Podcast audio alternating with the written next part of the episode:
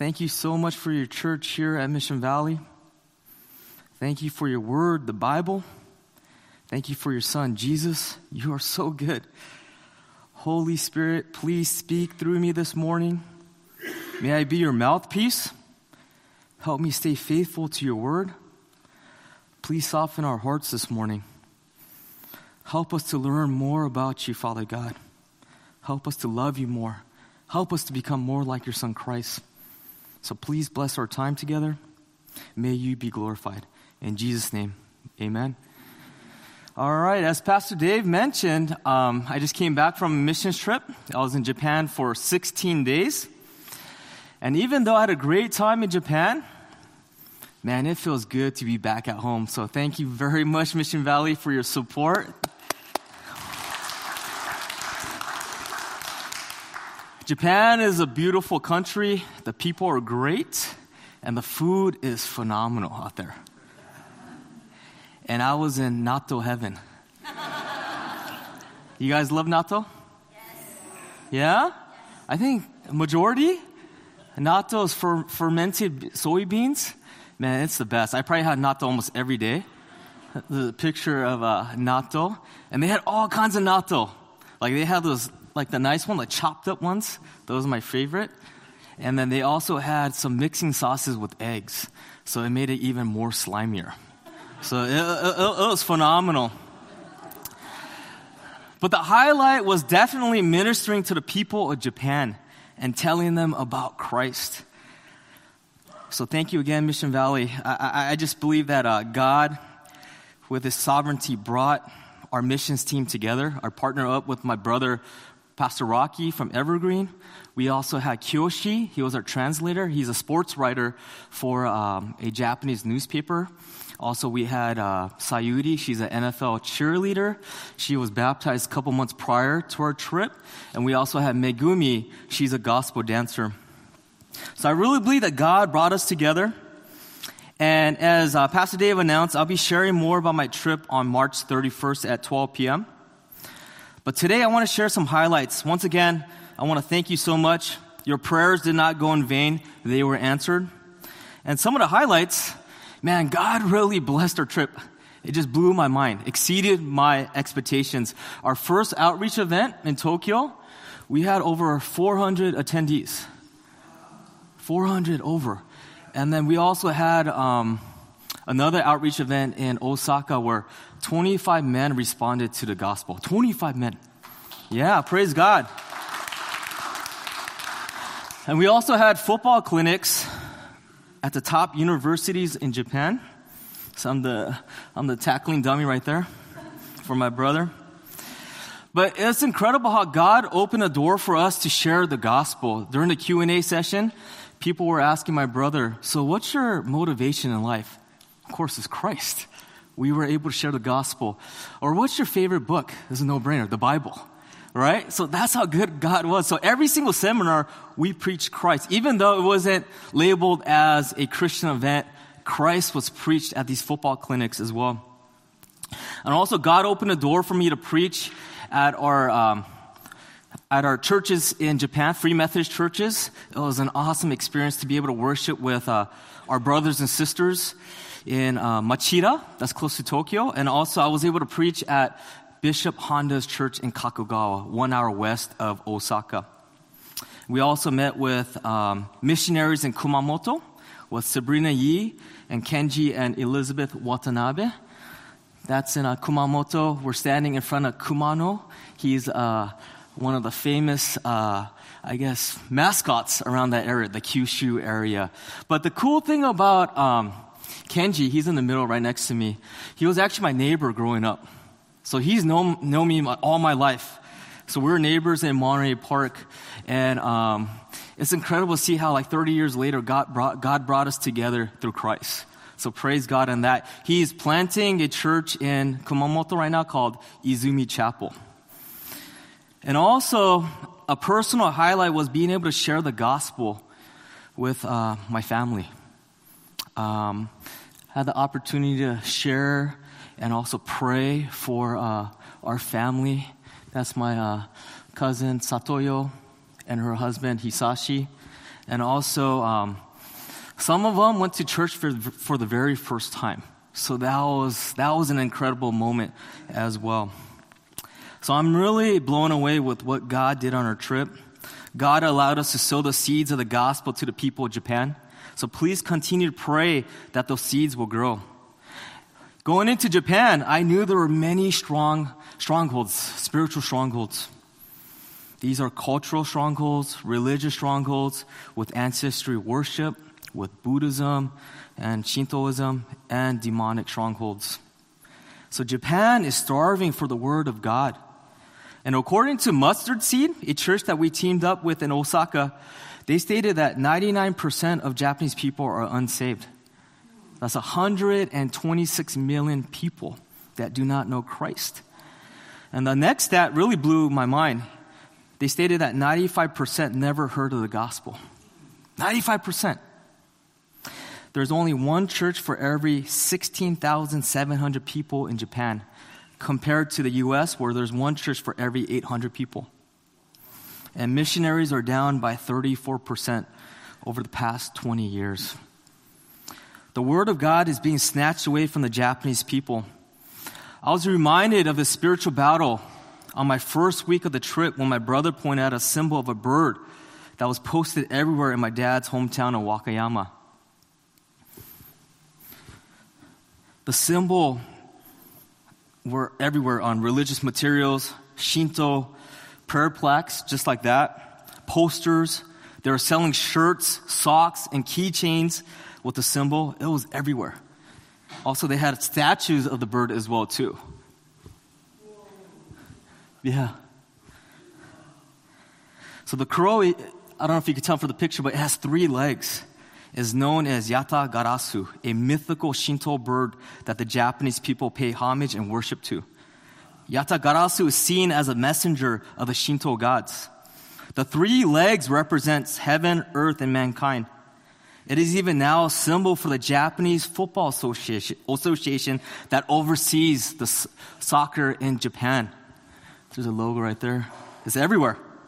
And soccer is one of the most popular sports in Japan. And looking at the crow spoke to me about the spiritual battle in Japan. The crow reminded me of the parable of the sower and how Jesus said that there was a bird that devoured the seed. In Luke chapter 8, verse 11, Jesus specifically said this. Now the parable is this the seed is the word of God. Personally, the three feet gave me the chills.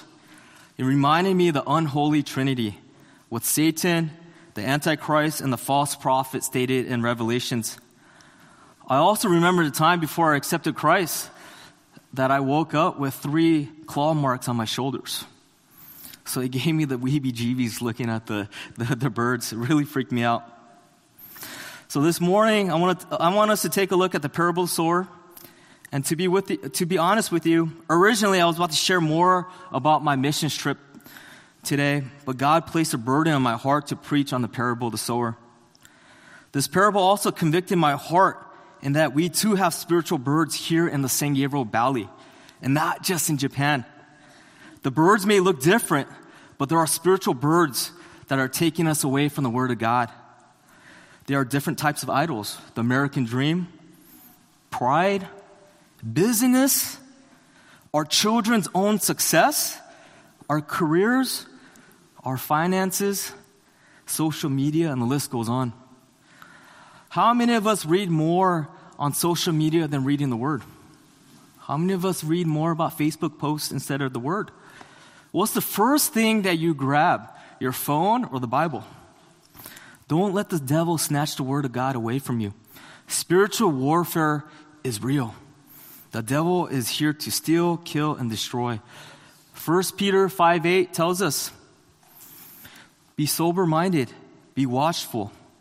Your adversary, the devil, prowls around like a roaring lion, seeking someone to devour. I believe devouring the seed is a main strategy for Satan. He doesn't want God speaking to us, he wants his playground, the world, to change our hearts instead. So if you have your Bibles, if you could please open up to Luke chapter 8, verse 4 through 15. And when a great crowd was gathering, and people from town after town came to him, he, Jesus, said in a parable, A sower went out to sow his seed. And as he sowed, some fell along the path and was trampled underfoot, and the bird of the air devoured it. And some fell on the rock, and as it grew up, it withered away, because it had no moisture. And some fell among thorns and the thorns grew up with it and choked it. And some fell into good soil and grew and yielded a hundredfold. As he said these things, he called out, He who has ears to hear, let him hear. And when his disciples asked him what this parable meant, he said, To you it has been given to know the secrets of the kingdom of God. But for others, they are, they are in parables, so that seeing they may not see, and hearing they might not understand. Now, the parable is this the seed is the word of God. The one along the path are those who have heard. Then the devil comes and takes away the word from their hearts, so that they may not believe and be saved. And the one on the rock are those who, when they hear the word, receive it with joy. But these have no root. They believe for a while and in time of testing fall away.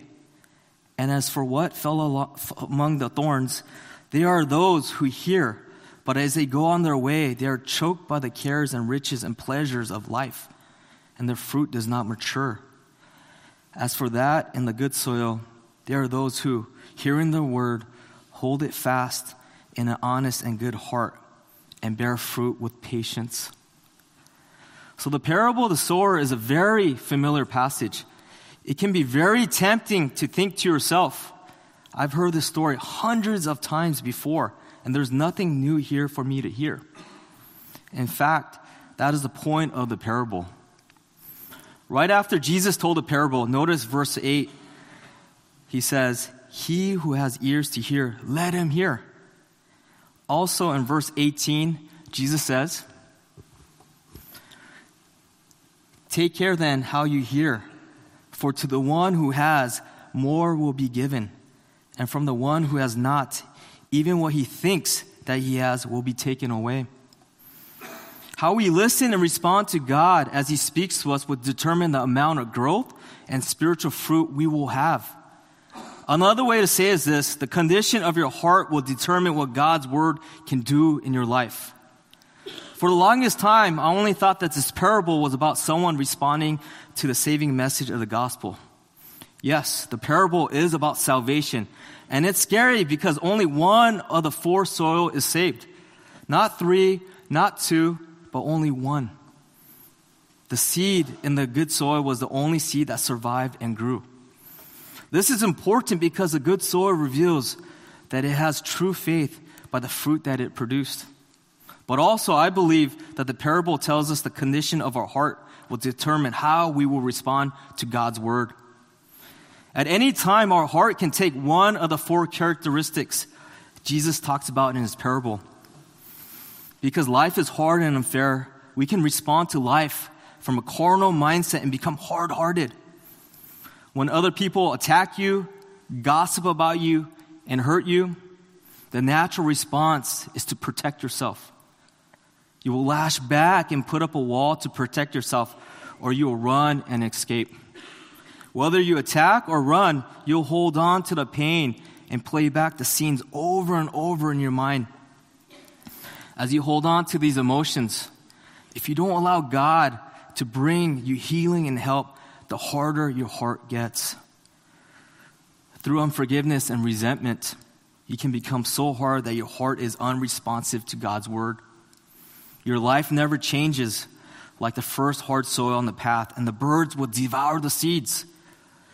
Another condition of heart can be like the second soil of the rocky ground.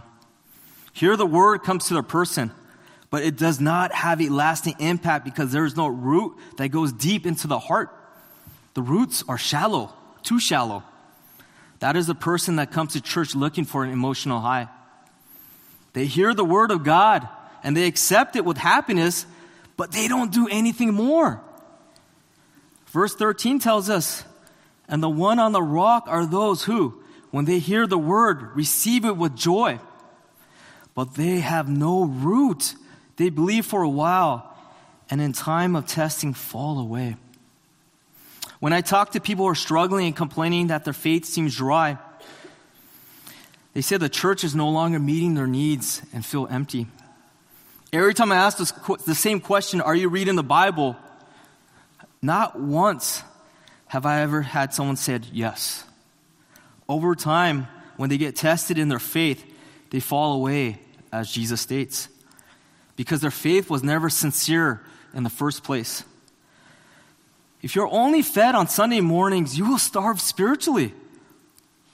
You can't, you can't feed yourself spiritually without being in the Word. You can't, you cannot feed your sinful nature six days a week and expect to hear from God and receive all you need from a 30 minute sermon. You might feel emotionally uplifted for a while because God's word is good every time you hear it, but you cannot live without getting rooted. You cannot have only head knowledge and emotional lifts. You must have a heart that is fertile and deep, not shallow and rocky. The third type of heart is a thorny heart. In verse, verse 14, Jesus tells us, As for what fell among the thorns, they are those who hear. But as they go on their way, they are choked by the cares and riches and pleasures of life, and the fruit does not mature. This kind of heart is distracted and anxious. Instead of having their mind and heart devoted to pleasing God and pursuing righteousness, they are divided. This is Satan's strategy divide and conquer. A divided mind and heart will always prevent God's word from producing a harvest. So we need to ask ourselves what is it that I'm really living for? Am I living for myself or for God? Am I in control or is God? Will I strive to meet my own needs or will I let God take control? Do I really trust God or worldly wisdom when trouble comes? Those are some real questions. If our focus is on worldly wisdom, earthly pleasure, and personal ambitions, then our heart is full of thorns and we will allow God's word to be choked out. The fourth kind of heart is the noble and good heart, a good, good soil. Verse 15 tells us, As for that in the good soil, there are those who, hearing the word, hold it fast in an honest and good heart and bear fruit with patience. The person with a good heart hears the word, applies it to her life, and then receive it, harvest the spiritual fruit. The heart that is good is fertile grounds for God to use. God wants to see His Word produce fruit in our lives. That's what He wants. God wants us to produce change and He desires to make your life fruitful and Christ like. But it all depends on the condition of your heart. Every time God's Word, the seed, comes to you, the reading, reading the Bible in church or in life group, as Scripture reaches you, the condition of your heart, the soil, will dictate how you will respond. Since God wants us to have a heart that produces good fruit, how can we cultivate a ready, rich heart? In other words, how can we have a good heart for God to plant His word in? I believe we need to do four things to cultivate our hearts. I believe the first thing is to plow, second is plan, Third is plant. And fourth is protect. Protect your soil. The first thing is to plow the soil to get our hearts ready. To turn it over, we need to soften our soil and take away the sin, the weeds and rocks in our lives. Jesus tells us in Luke 13 3. Now I tell you, but unless you repent, you will all likewise perish. Without re- repentance, we will perish. We must repent. How? Repent of any known sin is no mistake that the word repent means to turn. Repentance means to turn away from sin, not just to turn away, but to pursue Christ. You don't say that you're sorry and will try better, but you confess that you have sinned and you need God's forgiveness and grace. In order to cultivate a heart that is noble and good, you need to plow up your heart and turn control over to God. Ask God to break up the hardy, rocky surface of your heart and turn over sin that has made you unfruitful in the past. Next is to prepare by fertilizing your heart. Spend time in God's Word so that the life giving truth of Scripture can soak deep into your heart, into your kokoro or koro zone. Meditate as God told Joshua to do in Joshua 1 8 and 9. I love this verse. This book of the law shall not depart from your mouth, but you shall meditate on it day and night, so that you may be careful to do according to all that is written in it. For then you will make your way prosperous, and then you will have good success. Have I not commanded you? Be strong and courageous. Do not be frightened, and do not be dismayed. For the Lord your God is with you wherever you go. The Bible is telling us meditate day and night so that the truth will saturate your mind and flow into your heart. Amen? Allow the Bible to fill your heart and mind so that it dominates your thoughts and conversations. As you do this, you are literally washing away the deadly ingredients that results in doubt, fear, and defeat. And they're replaced with faith, confidence, and victory. Next is to plant God's word into the situation of your life. We are commanded to not only be hearers of God's word, but a doer as well.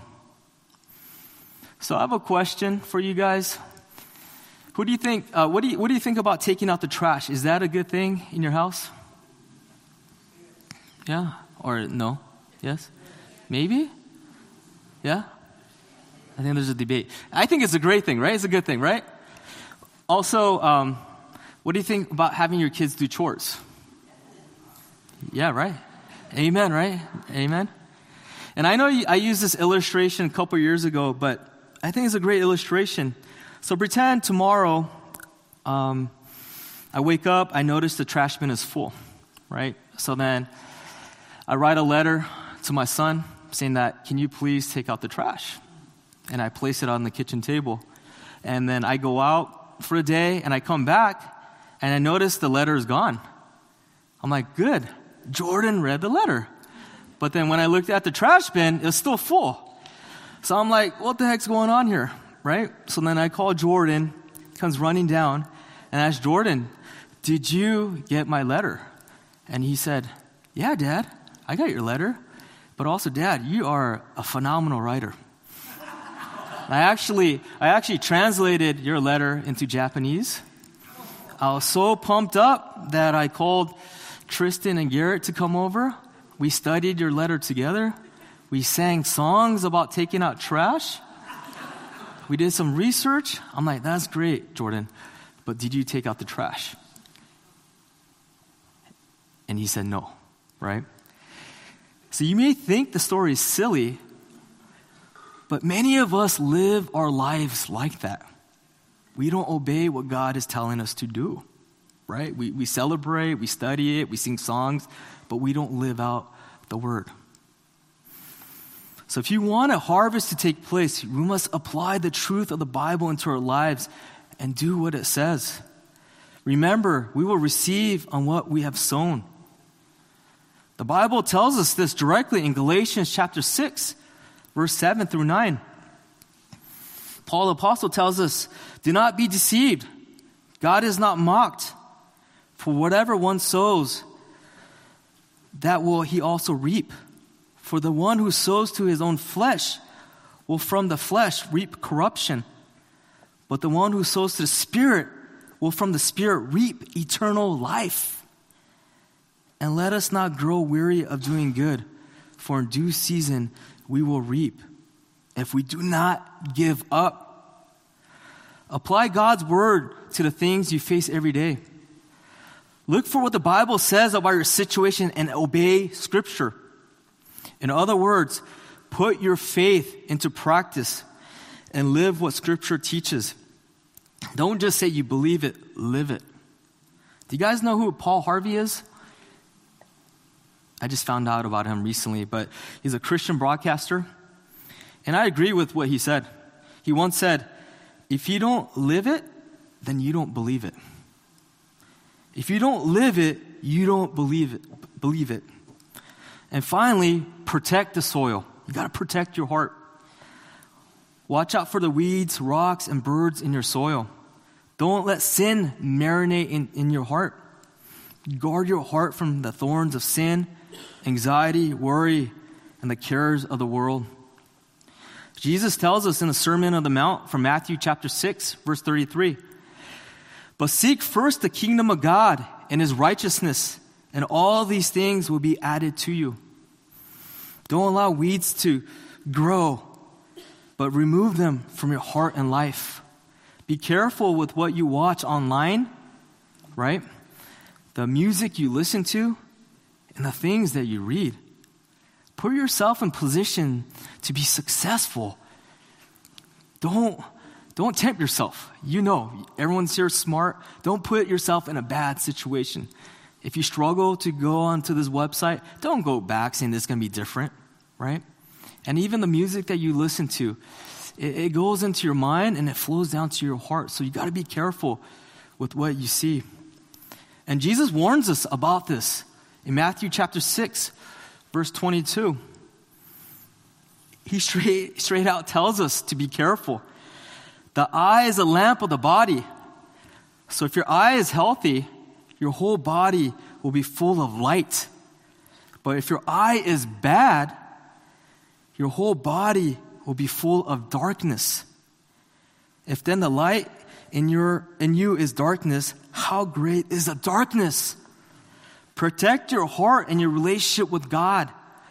Keep the standard of holiness and purity always before you. With your eye on God and trust Him. Live to please and love Him with all your heart, soul, mind, and strength. If we plow, prepare, plant, and protect our hearts, we will be ready soil that is good for God to use. And with good soil that is daily cultivated and ready to receive His word, a harvest will be produced. And right now, um, I want to bring up, uh, man, this guy's awesome. I want to bring up Jeff, Jeff Lowe. Yeah, can we get up for Jeff?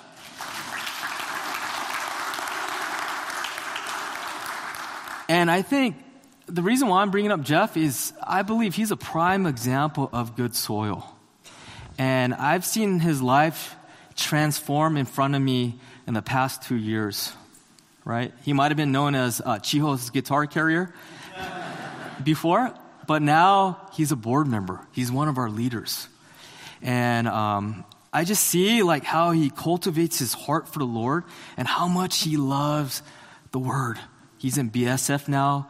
Um, I think he's very intentional. And one of the greatest attributes I see in Jeff is that he's so obedient to the Lord. So, Jeff, can you please share a little bit about being a good soil? Is this on? Okay. It's on. Yeah, go ahead. Hi, I'm Jeff. I have it all written down because I didn't want to mess anything up. So, um, my wife Chiho and I have been attending Mission Valley for around 12 years. I was baptized when I was 14 years old. The parable of the sower really hits home because for the past 30 plus years, God's word in my life did not mature. It was being choked by thorns. I was concerned by the cares and pleasures of this world. Today, I'm so thankful that I have the opportunity to glorify God and I want to share with you how He has been working on my heart through His Word for the past two years. Two years ago, I was struggling with my work. I'm a criminalist for the LAPD Crime Lab, and I was assigned to the crime scene unit for the past 10 years. I processed over 500 crime scenes, and I saw the worst of humanity. We live in a world of sin, and I was getting burned out by it. How could a parent do that to their child? Why are there so many murderers and rapists in this world? In the summer of 2017, I went to PCJC Family Camp in Northern California. What a great time to just get away from it all, to worship God every morning and evening, and to study His Word throughout the week. At camp, God reminded me that I am His child. This is the identity, this is my identity, and this is what I needed to always remember. After family camp, I was encouraged by Mako to keep the momentum going by attending BSF, or Bible Study Fellowship. Bible Study Fellowship provided a consistent routine for me to study the Bible. This is something that I needed because I wasn't disciplined to do this on my own. Chet Yoshizaki and Bob Hirose, two great men of God, have been super influential in my journey, sharing their biblical and life wisdom as we carpool to meetings. So, just a little bit about BSF. We meet on Tuesday nights in Temple City from September through May. There's a passage to read every week, and there are four different ways to learn it. At home, you read the signed passage and answer study questions. On the BSF campus, you participate in the study group discussion and then listen to the speaker share on that passage. And then when you return home, uh, you read notes on the passage, and the notes will help you reflect on how God's Word applies to your life. So last in 2017 we studied Romans and from September through May we studied this book in the Bible and it changed my life. It made me finally see how holy and righteous God is and just how sinful I really am. Romans 6:16 says, "Do you not know that if you present yourselves to anyone as obedient slaves, you are slaves of the one whom you obey?" either of sin, which leads to death, or of obedience, which leads to righteousness. What this verse showed me was I'm obedient, I'm either obedient to Jesus or I'm obedient to sin. It's one or the other, it cannot be both. I had to take a hard look at myself based on what was being conveyed in Romans. Only God is holy and righteous, and we all fall short of his righteousness. I was unrighteous and obedient to sin. I made work a priority. I made golf an idol, and I drank excessively. Romans 13 13 grabbed my attention. Let us walk properly as in the daytime, not in orgies and drunkenness not in sexual immorality and sensuality, not in quarreling and jealousy. I realized that I was on the path which leads to death. My actions were consistent with being obedient to sin. I was doing what I wanted to do. While studying Romans, I found myself repenting over and over. And here's where God broke me. Through my repentance, God showed me that I will always fall short of his righteousness, just like the murderers and rapists. I was being good in most areas of my life, and I used to separate myself from those evildoers, but in reality, I was just like them. The only way for me to turn away from being obedient to sin was to submit to Jesus Christ as my Lord. As my Lord. Only Jesus could save me from my sinfulness.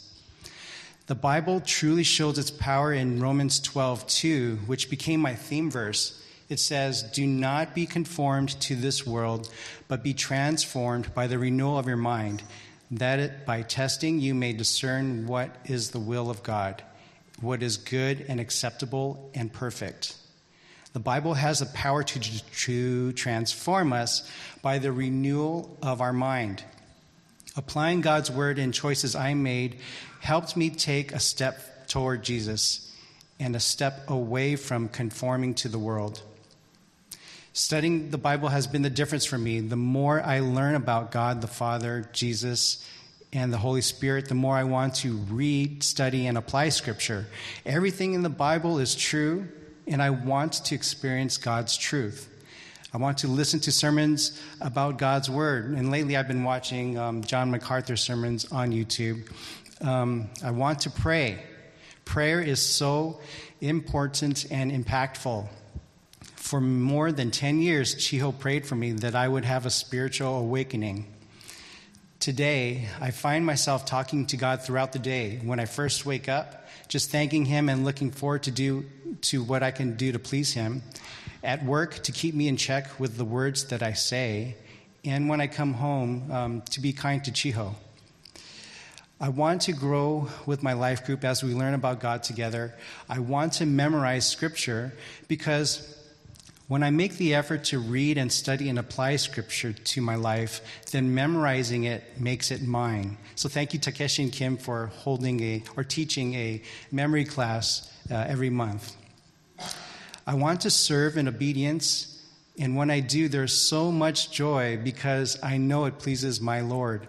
I want to have conversations about Jesus with my coworkers so that they too may come to know who Jesus is and obey him.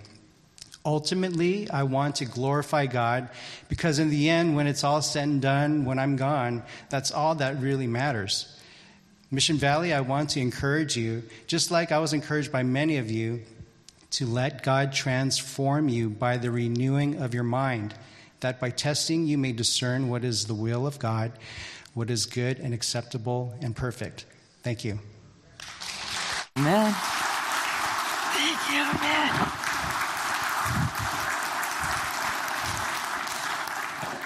Wasn't that awesome? Brother Jeff. So he's a prime example of someone that um, has been transformed from the Word of God and obedience, right? And man, he fires me up for the gospel. You know, just just watching Jeff live out his life in obedience. Since you're a big John MacArthur fan, I have a quote from John MacArthur.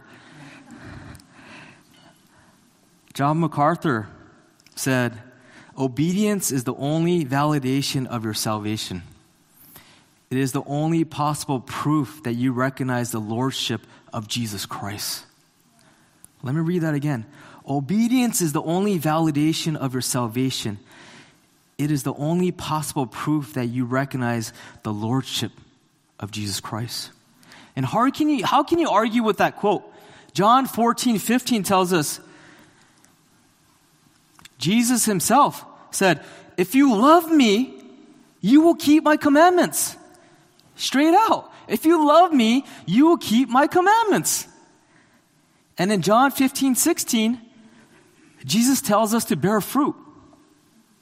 You did not choose me, but I chose you and appointed you that you should go and bear fruit.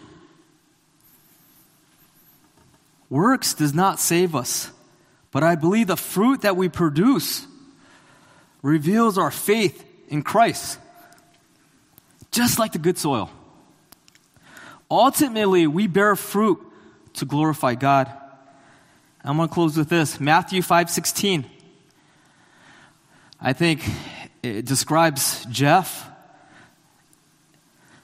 In the same way, let your light shine before others so that they may see your good works and give glory to your Father who is in heaven. The main purpose why we're here is to glorify Christ, as Jeff mentioned. So, how do we know what God wants us to do if we don't know His Word? How do, how do we know that? We can't. That is why the Word is the seed of life. Amen? All right, so I have the weekly challenge for you guys on the screen. I want you guys to please read and meditate on Luke chapter 8, verses 4 through 15. And I want you to really pray to Jesus and ask Him and be honest. God wants you to be honest with Him.